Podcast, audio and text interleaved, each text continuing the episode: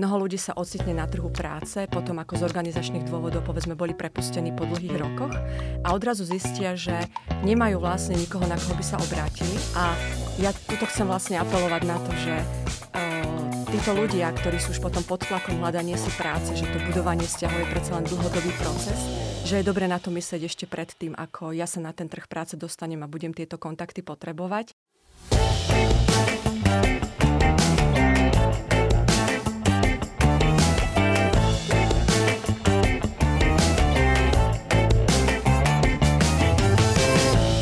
Počúvate Profesia v praxi.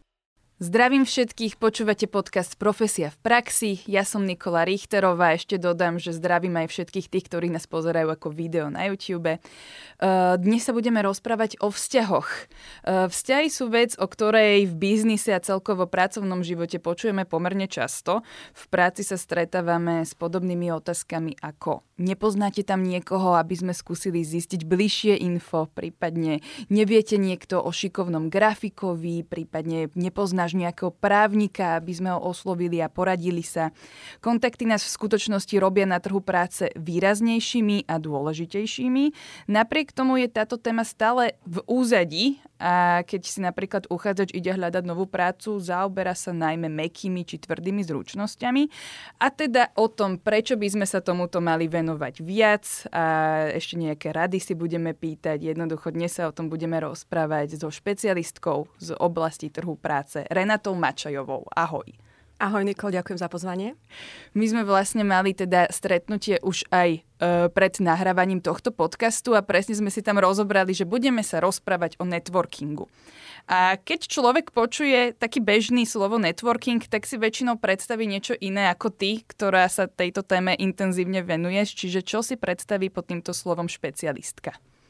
No, networking určite vnímam ako budovanie a rozvíjanie vzťahov ale nie po tej kvantitatívnej stránke, takže zhromažďovanie kontaktov, ale povedzme pestovanie týchto vzťahov.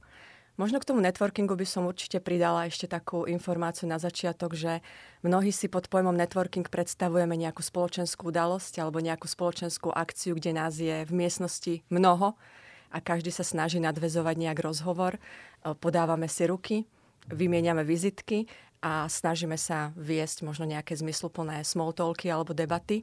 A pre mnohých práve táto predstava nie je úplne príjemná. Ty si spomenula tie vizitky a ja som si hneď spomenula na to, že naozaj kedysi to tak aj bolo, že ľudia vlastne ukazovali, koľko vizitiek majú od iných ľudí a na základe toho si porovnávali, že kto pozná viac, uh, viac takých tých spolupracovníkov, kto má tých vizitiek uh, reálne viac a takéto porovnávanie bolo určite zaujímavé. Takže mali sme to v podstate už aj kedysi, nie je to iba nejaká vec modernej doby. Chcem sa teda spýtať, či by sme sa mali podľa teba viac venovať aj tomu, že to tak naozaj koľko ľudí poznáme a že či tým pádom nevnímaš to, že príliš času venujeme iba našim možno, že nejakým tvrdým zručnostiam alebo aj tým mekým. Ja som určite zástancom toho budovania vzťahu, že vlastne aj ten networking a to práve budovanie vzťahu je o takom tom prístupe, ako si ja tie vzťahy pestujem a nielen o zbieraní nejakých a hromadení práve tých vizitiek, o nejakej povrchnosti vzťahov, ktoré prídu a odídu. Takže oveľa užitočnejšie je sa im dlhodobo nejakým spôsobom venovať.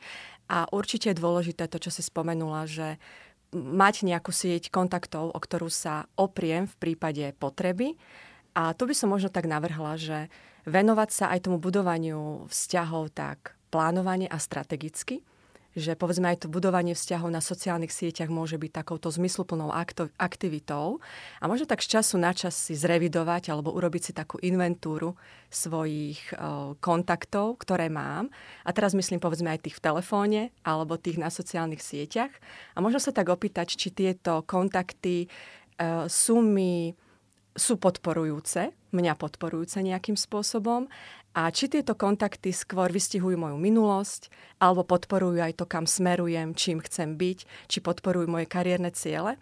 A tam si veľakrát ľudia vlastne zodpovedajú, alebo teda tam ich to ako keby podnieti k tomu, aby začali pristupovať ozaj nejako plánovanie k budovaniu svojej siete, pretože, pretože zistia, že sa celá tá sieť kontaktov viaže povedzme na minulosť a ak ja sa chcem niekam dostať, tak vlastne tú sieť kontaktov ani nemám budovanú a nemám kde nadvezovať možno získavanie informácií alebo príležitostí pracovných a tak ďalej. Takže toto býva väčšinou taký ten prvý podnet, kedy ľudia sa začnú naozaj nejako systematicky venovať tomu budovaniu kontaktov.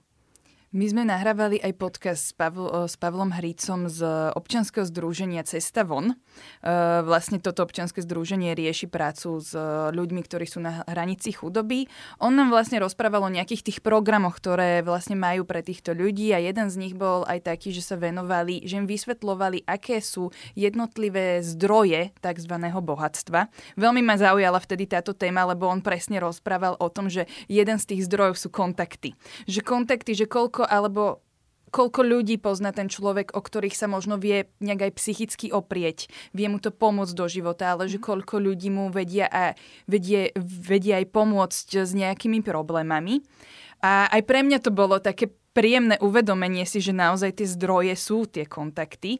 Ty, keď sa takto rozprávaš prvotne s ľuďmi, sú prekvapení, keď im informuješ o tejto, keď ich informuješ o tejto téme, alebo je to niečo, čo už vedia? Napríklad v kariérnom poradenstve v kontexte toho, keď niekto povedzme z korporátneho prostredia po dlhých rokoch chce odísť do vlastného podnikania, pretože celý život potom túži a má pocit, že nastal na to čas a vtedy častokrát odporúčame, aby si práve vytvoril taký tzv. podporný tím. Tam hovoríme o podpornom týme ľudí a kontaktov, ktoré mi vedia byť užitočné práve v tom, keď ja budem musieť možno narážať práve na také tie starosti mojho blízkeho okolia, ktorí ma chcú držať skôr v istote. Prečo vymýšľaš, však máš istotu, máš tam nejakú zábezpeku a tak ďalej. A možno aj toto je taký dobrý podnet na to, aby som si začal budovať vlastne nejakú sieť kontaktov ľudí, ktorí možno práve týmto už prešli.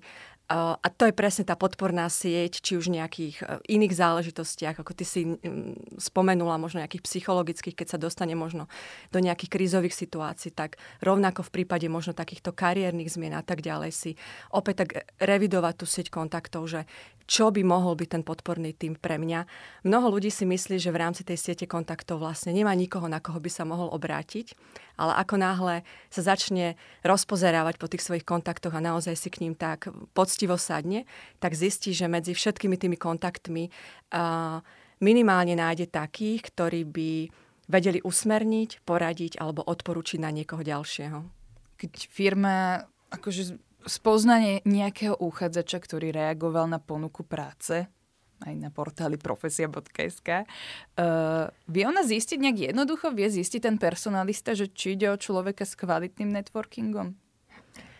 V kontexte niektorých pozícií, napríklad exekutívnych rolí alebo nejakých salesových pozícií, určite nevyhnutným know-how práve to, akú sieť ja prinášam a to môže byť práve tá pridaná hodnota kandidátov. Povedzme, že ak hovoríme o pozíciách, kde toto nie je úplne nevyhnutné ako taká výbava e, tej skúsenosti kandidáta alebo toho uchádzača, tak tu by som možno chcela poukázať na to, že networking uh, ak ja chcem byť úspešný možno aj na tej svojej pracovnej pozícii alebo v spoločnosti, v ktorej pracujem, je určite užitočné pestovať aj v rámci internej štruktúry firmy. Že ak hovoríme o sociálnych zručnostiach alebo teda interpersonálnych zručnostiach a kvalite, a ak ich chceme kultivovať, tak to sa prejavuje práve na tom, aké vzťahy ja som schopný, povedzme aj v rámci toho týmu a v rámci celej spoločnosti si budovať. A povedzme v prípade, že budem potrebovať, alebo keď raz odídem, sa potom k ním aj vrácať, keď si budem hľadať napríklad nejakú prácu ako, ako k odporúčaniam. Pretože najlepšie kontakty sú práve tie, ktoré sú našou referenciou, ktoré sú odporúčaniami. A určite tým pádom neplatí, že ten kontakt potrebujem získavať iba vo svojom odbore. Akože napríklad ja som PR manažerka, tým pádom by som mala networkovať, networkingovať iba s marketérmi, ale teda zíde sa mi určite aj mať iné kontakty. Je to tak? Keď som spomínala, že v rámci tých našich kontaktov veľakrát dostaneme zaskočení, kde všade môžeme siahnuť pre informácie, tak sa nebojme pokojne uvažovať aj nad tými najbližšími príbuznými, susedmi, možno bývalými spolužiakmi, bývalými profesormi, a tak ďalej a tak ďalej. A nie len nad nimi, ale možno nám títo ľudia v minulosti niekoho predstavili, alebo oni majú vo svojej sieti kontaktov niekoho, kto by nás vedel usmerniť, alebo nás na niekoho odkázať, že vnímať to v takom širšom spektre, že naozaj tie kontakty sú kontakty všeho chute a nie len tie profesíne, ktoré si pestujem. Uh, ako to tým pádom je, že čo vieš takto poradiť? Napríklad človek, ktorý si teraz uvedomí pri počúvaní tohto podcastu, že by chcel mať možno, že práve viac kontaktov, ale tých odborných, možno, že zo svojho odboru, v ktorom teda pôsobí, Čo sú také typy? Čo môže začať robiť? Lebo naozaj ako veľmi veľa ľuďom napadne hlavne to, že, že by mal ísť niekam na spoločenské udalosti a začať teda nejakým spôsobom oslovovať tých ľudí, ktorí tam postávajú s pohárom vína v ruke. No určite v prvom rade zadefinovať si svoje kariérne ciele mnoho ľudí, a teda stávalo sa mi to aj na interviách alebo v rámci kariér, teda praxe kariérneho poradcu, mnoho ľudí sa ocitne na trhu práce, potom ako z organizačných dôvodov povedzme boli prepustení po dlhých rokoch a odrazu zistia, že nemajú vlastne nikoho, na koho by sa obrátili, že vlastne ani vo svojej lokalite alebo vo svojej oblasti pôsobenia nepoznajú spoločnosť alebo, alebo oblasti, kde by oni vôbec mohli aplikovať alebo teda reagovať alebo niekoho osloviť, že vôbec nemajú vlastne informácie zo svojej profesijnej oblasti. A ja tuto chcem vlastne apelovať na to, že títo ľudia, ktorí sú už potom pod tlakom hľadanie si práce, že to budovanie vzťahov je predsa len dlhodobý proces, že je dobre na to myslieť ešte predtým, ako ja sa na ten trh práce dostanem a budem tieto kontakty potrebovať. A určite ešte keď pracujem a som spokojný v práci, ale táto neistá doba prináša práve to, že máme neistotu práce do budúcnosti a nikdy nevieme, kedy budeme musieť, povedzme, o tieto nejaké referencie alebo kontakty sa musieť oprieť, tak tu je užitočné určite, pokiaľ sa vrátim k tvojej otázke, sa, a teraz online priestor nám to veľmi pekne ponúka, že sa pripájať k rôznym, rôznym profesijným komunitám, online komunitám, do rôznych združení, spolkov v závislosti od sektoru, v ktorom pôsobíme. Ja sama som príkladom toho, že keď som sa vlastne pripojila k takýmto komunitám a združeniam, že som bola pri o, oveľa väčšom množstve informácií a oveľa lepší vhľad som potom mala vlastne do toho nášho sektoru, v ktorom ja pôsobím a veľmi mi to pomohlo, povedzme, v budúcnosti pri uplatnení. A teda môžeš povedať konkrétnejšie, že ako si to riešila ty, že teraz si si vyhľadávala nejaké, nejaké organizácie cieľene na internete a potom si ich oslovovala, či k nim môžeš vstúpiť, alebo ako, ako si to teda môžete konkrétnejšie, aby sme vysvetlili ľuďom, že ako začať. Ono v závislosti možno od toho, že aké sociálne siete preferujem. Niekto pracuje s Facebookom, Instagramom, napríklad určite aj tam sú rôzne online komunity, možno profesíne zamerané alebo ja neviem, záujmovo zamerané, kde by som ale určite odporúčila byť takým aktívnym prispievateľom. Uh, ideálne, aby nás uh, tí ostatní lepšie spoznali, možno naše názory, naše postoje, Určite by som odporúčala možno odporúčať tých ostatných a povedzme ich služby alebo nejaké produkty v prípade, že sa s nimi stotožňujeme, že aj toto je možno taká dobrá, nepriama seba prezentácia svojich názorov, svojich postojov a tým vlastne ešte aj pomáhame tým druhým, takže možno tým nadvezujeme aj nejaký vzťah. A môžeš potom divákom teda nejak lepšie povedať, že ako si vyriešila ten networking ty? Tam asi závisí od preferencií, na akých sociálnych eh, sieťach sa možno cítim ako ryba vo vode, alebo kde, kde tú sociálnu sieť dostatočne poznám. Takéto rôzne online skupiny alebo online komunity sú určite aj na Facebooku. Uh, neviem, ako je to na ďalších takýchto sociálnych sieťach, ale poznám napríklad LinkedIn, alebo mm, práve tie profesijné rôzne združenia, kde sa, áno, môžete stať členom a tam sú potom rôzne také spoločné možno stretnutia, kde sa zdieľame v skúsenostiach v rámci oblasti. A ak počítame s tým, že naozaj na tom trhu práce a na mm, pracovných portáloch je naozaj len mm, povedzme časť pozícií, ktoré ten trh práce ponúka, tak je určite užitočné o, tom, o tej svojej oblasti vedieť aj cez práve takéto kontakty. Pretože, a nehovoriac o tom, že stále platí, že cez odporúčania sa vieme ideálne dostať k pracovnej príležitosti, pretože kto by nechcel pracovať s niekým, kto má dobrú referenciu a je odporúčaný niekým, komu ja povedzme dôverujem v oblasti povedzme profesínej. Čo by si odporúčala ale ľuďom, ktorí majú strach? Dajme tomu, že sú introverti a je im to možno nepríjemné. Nemajú to tak v sebe nejako zaužívané, že by išli otvorene ešte možno aj takto mimo svojej nejakej povinnej pracovnej doby si zvelaďovať nejaké svoje teda pracovné skúsenosti a že im to jednoducho naozaj robí problém, aby niekoho oni iniciatívne oslovili. No tu by som introvertov určite povzbudila k tomu, že množstvo úspešných podnikateľov je práve, povedzme, silných introvertov a bez tej kvalitnej sociálnej siete by určite neboli tam, kde sú. A preto asi nejaké stratégie majú. A že medzi tými odporúčaniami, odporúčaniami e, stratégií e, týchto introvertov je určite to, že napríklad začnite písať blog alebo nejaké svoje články, alebo mať svoju nejakú vlastnú platformu, kde ja sám zdieľam nejaký svoj content a priťahujem ľudí ktorý, s ktorými to nejakým spôsobom rezonuje, s ktorými to ladí. A takto si vlastne nepriamo môžem vytvárať vlastne ja sieť okolo seba, len preto, že sa zdieľam v oblasti, ktor- ktorá mňa zaujíma. Takže nemusí to byť len o tom oslovaní, dobrý deň, chcel by som si vás pridať do siete kontaktov, pretože raz vás možno budem potrebovať, ale byť zaujímavý pre tých ostatných práve tým, že ja niečo zdieľam. A k tým introvertom by som ešte možno spomenula, že tam Určite mnohokrát platí práve to, že nemajú radi množstva ľudí, že práve toto je to, čo oni úplne neocenujú a oceňujú si práve takú tú hĺbku rozhovorov, hĺbku vzťahov. Veľakrát sa to odzrakadluje vlastne aj v ich súkromnom živote, že majú povedzme len menšie množstvo priateľov, ale naozaj dôverných priateľov, ktorých majú overených, s ktorými vedú práve tieto hlboké rozhovory, veľmi dobre sa poznajú. A rovnako e, pri budovaní tej sieti, povedzme profesionálnej, je užitočné v istej fáze, povedzme, svičnúť práve do toho offline, ale pokojne aj v online, do toho one to one, hej, kde sa ja stretávam s tým človekom uh, takto ako my dve teraz a máme ten priestor práve pre nejaký hlboký rozhovor alebo zdieľanie sa nejakých hlbších informácií.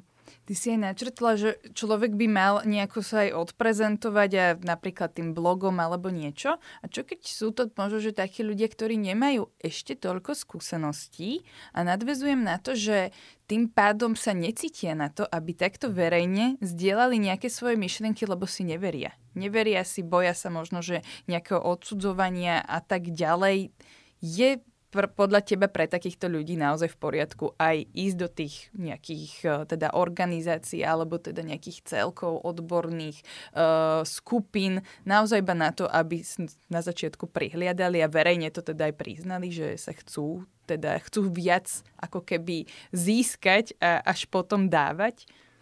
Tu by som možno dala do pozornosti, že nemusíme hneď eh, sa nachádzať na tých sociálnych sieťach, že niekedy je bezpečné, povedzme aj z pohodlia domova si len pozerať vlastne svoje kontakty v rámci možno svojho telefónu a uvažovať nad tým, že áno, veľa ľudí sa cíti nepríjemne, že idem byť dotieravý alebo idem niekoho otravovať, ale to budovanie vzťahov je práve o takej tej schopnosti um, pristupovať v istom type rozhovoru. Vyžaduje to zručnosť a kultivovanie takej tej zručnosti, ako komunikovať, aby som ja nebol otrávny, dotieravý, ale aby som bol autentický a ohľaduplný voči tej druhej strane, aby ona nemala pocit, že hádžem na ňu nejaký pocit zodpovednosti za to, či ja mu povedzme nájdem prácu alebo nie a tak ďalej, že na toto určite existuje pár typov, ako, ako komunikovať v tej bezpečnej sieti povedzme svojich kontaktov a nebyť ešte povedzme na tých sociálnych sieťach. Asi to nie je taký ten štýl komunikácie, že ahoj, ako sa máš? Potom vlastne človek reaguje a potom to prichádza, že no ja by som potreboval presne pomoc v tomto. Ja som videl, že ty si teda členkou túto, tohto spoločenstva teda ako toto a ako toto, čo mi poradíš. Toto asi nie je úplne to, čo asi tak by malo byť, či? Toto určite nie je skultivovaná zručnosť, ak ja chcem prísť k nejakému výsledku. A zároveň by som tu ešte poukázala na to, keď som spomínala, že má definovaný kariérny cieľ. Určite je užitočné prísť s konkrétnou požiadavkou a niekedy sa stáva vlastne, že, alebo teda mnohokrát sa stáva, že ľudia napíšu takú správu alebo komunikujú práve so sieťou kontaktov v zmysle, že v prípade, že na niečo narazíš, tak mi daj vedieť. Hej? Že je to taká všeobecná fráza, ktorá asi veľmi ten, ten výsledok, ktorý potrebujem, ktorý potrebujem, neprinesie. Takže ak hovorím o tom zadefinovaní si konkrétnej požiadavky, tak je to o tom, že kto v tejto sieti je ten, ktorý by mi dal odporúčania. A tu treba uvažovať nad tým, že odporúčania mi asi dá ten človek, a to je tá moja najužitočnejšia bublina, ktorý ma má rád, ktorý so mnou rád spolupracuje, ktorý na mňa dá naozaj pozitívne referencie alebo odporúčania, tak na takéhoto človeka ísť povedzme s požiadavkou odporúčaní. Od niekoho možno chcem len uh, nejaký, nejaký typ informácií alebo radu, alebo len usmernenie, na koho sa obrátiť v prípade, že riešim nejakú konkrétnu otázku. Neísť teda konkrétne ako keby s tým, že uh, hľadám si prácu, nevieš o niečom, ale ale naozaj sa skôr pýtať na to, že či, či nepoznáš niekoho, kto by ma vedel usmerniť v tejto oblasti, ktorej povedzme ja chcem uh, sa realizovať a podobne. A dôležitý aspekt ešte toho, naozaj to oplatiť tej druhej strane. Veľakrát sa stane, že ja niekoho požiadam o možno radu alebo informáciu, ale už sa potom nevrátim, ako ten proces u mňa prebieha, že tak sa mi podarilo nakoniec si nájsť tú prácu, podarilo sa mi nakoniec získať ten kontakt, ako keby nadviazať na tú komunikáciu, aby tá komunikácia tak ako prišla aj neodišla, lebo to sú potom práve tie, tie komunikácie, ktoré sú vypočítavé, nazvime to tak, a sú len také jednosmerné. A zároveň uvažovať práve nad tým, že ako ja viem byť užitočný tej druhej strane v prípade potreby a dať mu to jasne najavo. Hej, že to je presne to budovanie vzťahu a to je to pestovanie vzťahu, že ja sa k tomu vzťahu vraciam a ideálne si sadnúť k tým svojim kontaktom a definovať si alebo napísať si zoznam práve tých vzťahov, ktoré ja si idem pestovať, pretože to vyžaduje aj čas a energiu, povedzme si na rovinu. Ty to potom aj takto vnímaš, keď ťa uh, vlastne oslovil nejaký človek a ty si mu aj pomohla, ale on sa už potom neozval naspäť, že tak že jednoducho máš tam potom z toho nejakú emóciu a vnímaš ho inak ako ten, čo sa presne ozval. E, možno ti povedal tú skúsenosť a jednoducho mala si tam jednoducho ten kontakt navyše a tým pádom, že si ho aj tak zaradila niekam inak, inam ako toho, čo sa iba spýtal, dala si mu tú informáciu a tým to skončilo? No to je práve tá kultivovaná komunikácia alebo tá, tá zručnosť, že viem dotiahnuť ako keby tú konverzáciu alebo proste nadviazať na ňu v pestovaní toho vzťahu. Častokrát sa aj na sociálnych sieťach, či už tých profesijných stáva, že niekto mi napíše, ja mu nejako, s nejakou požiadavkou alebo chcel by, aby som pre neho niečo urobila, ja mu nejakým spôsobom odpíšem a on sa už povedzme neozve alebo neodpíše v zmysle ďakujem, alebo ozvem sa teda na budúce ale vlastne ukončí. Hej, ten rozhovor, povedzme nedostal to, čo potreboval, bez ohľadu toho, aby to nejako uzavrel. A že toto v tých ľuďoch potom tkvie dlhodobejšie samozrejme.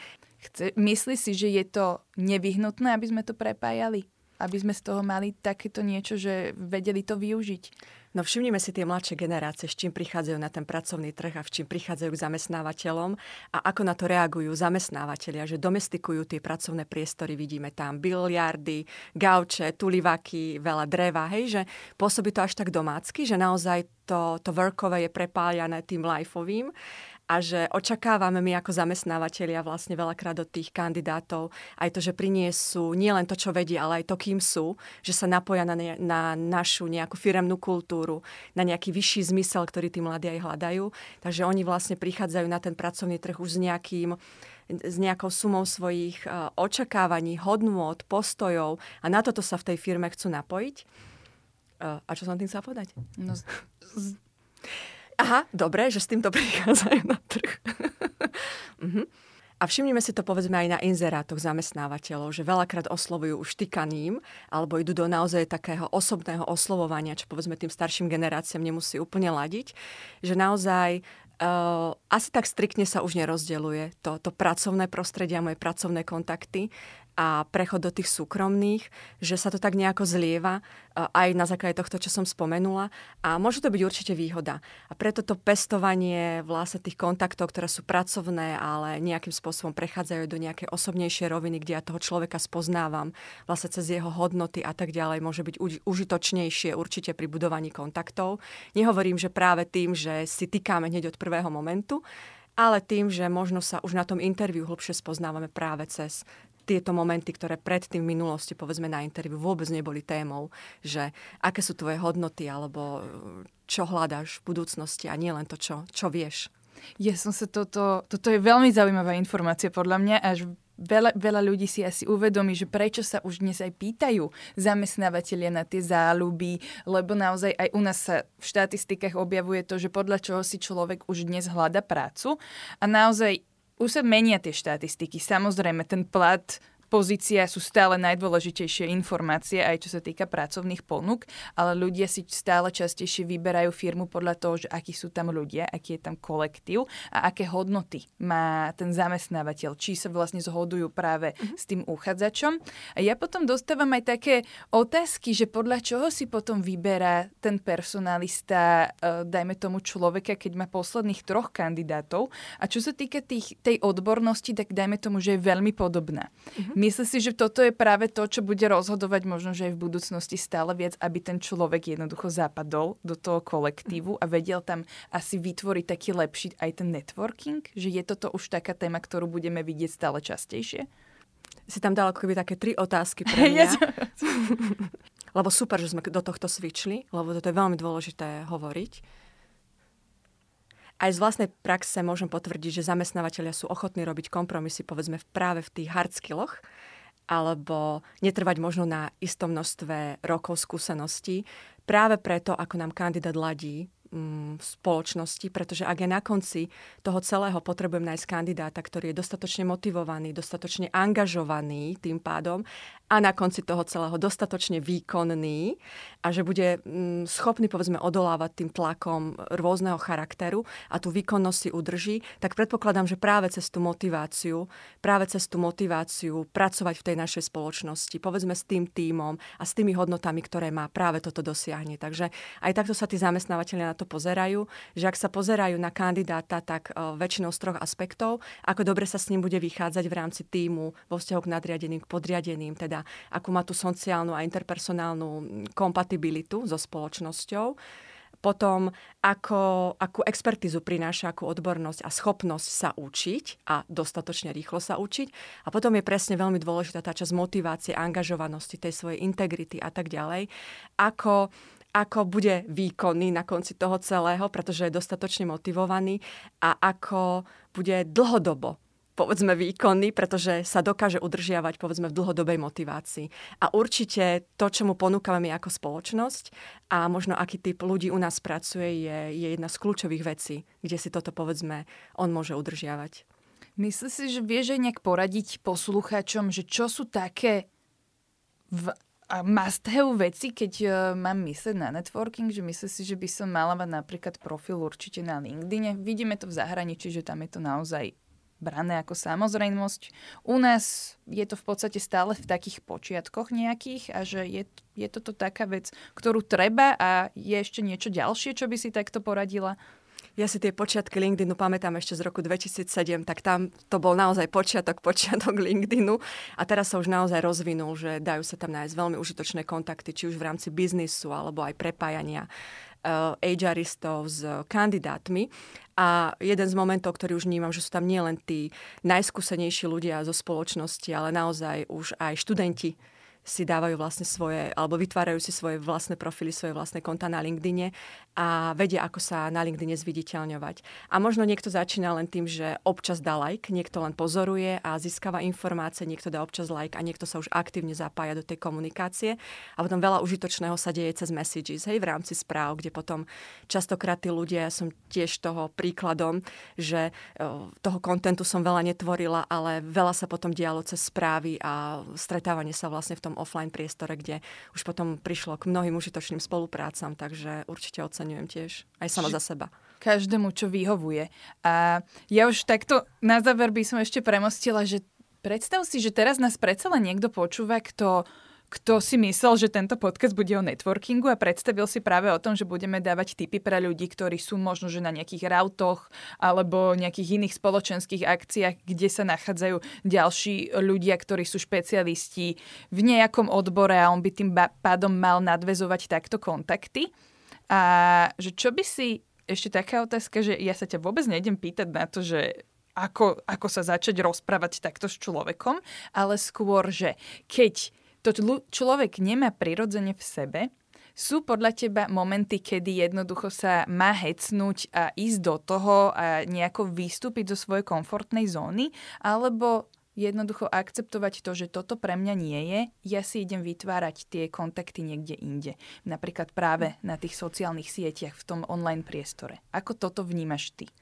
Ja to vnímam tak, že autentickosť je tá, ktorá presvedčí a ak ja sa do niečoho musím nútiť, tak tam asi neviem byť úplne autentický a je za tým vidieť práve možno nejaký výpočet, že to potrebujem, ale nie úplne chcem. A presne hľadať pre seba ten priestor, to je to seba poznanie, kde ja dokážem si budovať tú užitočnú sieť kontaktov tak, aby ma to príliš neomínalo, tak aby som v tom nejakým spôsobom netrpel, aby som sa vrátila tak ako mnohí ľudia, ktorí a ja som sama toho príkladom. Ja som bola možno za svoj profesijný život a to pracujem v HR consultingu e, okolo 16 rokov, bola možno na dvoch takýchto spoločenských akciách a tú sieť kontaktov budujem úplne iným spôsobom a vôbec nemám pocit, že nieč, niečím strádam. Takže poznať sa, že kde je to pre mňa v poriadku, aký typ e, kontaktov, aký typ komunikácie je pre mňa v poriadku, ale určite na tejto zručnosti, ako komunikovať a budovať si tú sieť a pestovať si ju, určite na nej pracovať a vrácať sa k nej a byť v nej proste, tak ako som spomenula, že ohľaduplný, taký ten človečenský, ľudský. Určite každý by tým pádom mal najskôr spoznať, že čo, čo mu vyhovuje a podľa toho asi aj pôsobí na tých ďalších ľudí, že či je uveriteľný alebo nie, keď je to jednoducho aj na tej spoločenskej akcii tak niekedy sa to dá odhaliť, že ten človek za nami prichádza asi iba kvôli tomu, že potrebuje tú vizitku. Ďakujeme ti veľmi pekne, že si nám priniesla tieto pohľady a informácie do profesia v praxi. Určite si v- vážime tvoje rady pre poslucháčov. Aj to, že si nám možno že tak otvorila túto tému networkingu, že nie je to iba tá spoločenská udalosť, je to naozaj vec, ktorú by sme mali riešiť viacerí a dá sa riešiť aj bez toho, aby sme išli proti svojej nejakej vôle za niekým a oslovovali ho na silu. Ďakujem pekne za pozvanie. A teda našim poslucháčom teda môžeme teda povedať, že sa budeme počuť pri ďalšej časti. Každá časť teda bude teraz po najnovšom vychádzať každé dva týždne. Keď nechcete, aby sa vám stalo, že vám nejaká, nejaká epizóda ujde, tak určite vám odporúčime dávať nám follow vo vašej obľúbenej podcastovej aplikácii. A teda na Spotify nám môžete dať aj 5 hviezdičiek, určite nás potešíte a teda počujeme alebo vidíme sa pri ďalšom dieli. Majte sa. Zaujala ťa táto téma? Chceš vedieť viac? Nájdi si Profesia v praxi na Spotify, Apple alebo Google Podcast, daj nám follow a vypočuj si kedy len chceš všetko to, čo ťa zaujíma.